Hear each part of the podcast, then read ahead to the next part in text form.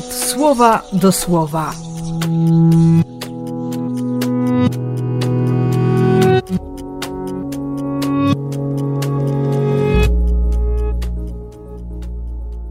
Dziesiąty listopada, piątek.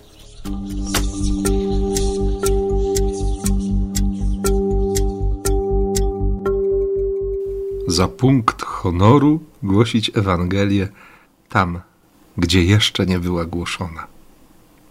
To nie pycha, to rozpoznanie Bożych pragnień. Paweł był w tym dobry, Bóg wiedział, że Paweł jest w tym dobry. Paweł wiedział, że to, że jest dobry, jest łaską Boga. Wszystko się zgadzało. Dla Pawła jest jasne, że to Chrystus. To On, swoim słowem, swoim czynem, swoją mocą, On prowadzi do wiary. A Paweł jest świadkiem. Autentycznym, wiarygodnym świadkiem.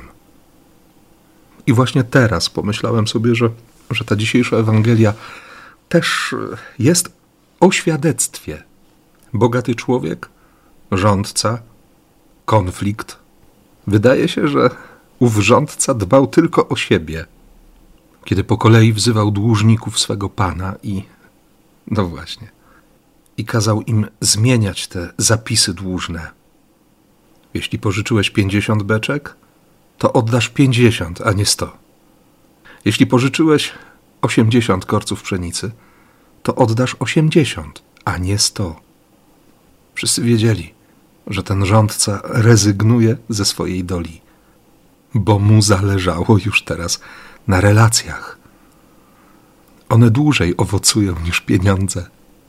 Ale z drugiej strony, albo jako efekt uboczny, ci ludzie, dłużnicy, mogli też dobrze pomyśleć o owym bogatym człowieku, bo nikt z nich się nie zastanawiał, że, że rządcy musi oddać jakiś procent.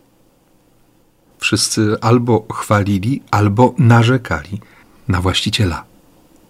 Dlatego chodzi dziś za mną pytanie: jak ludzie będą mówić i myśleć o Bogu po spotkaniach ze mną?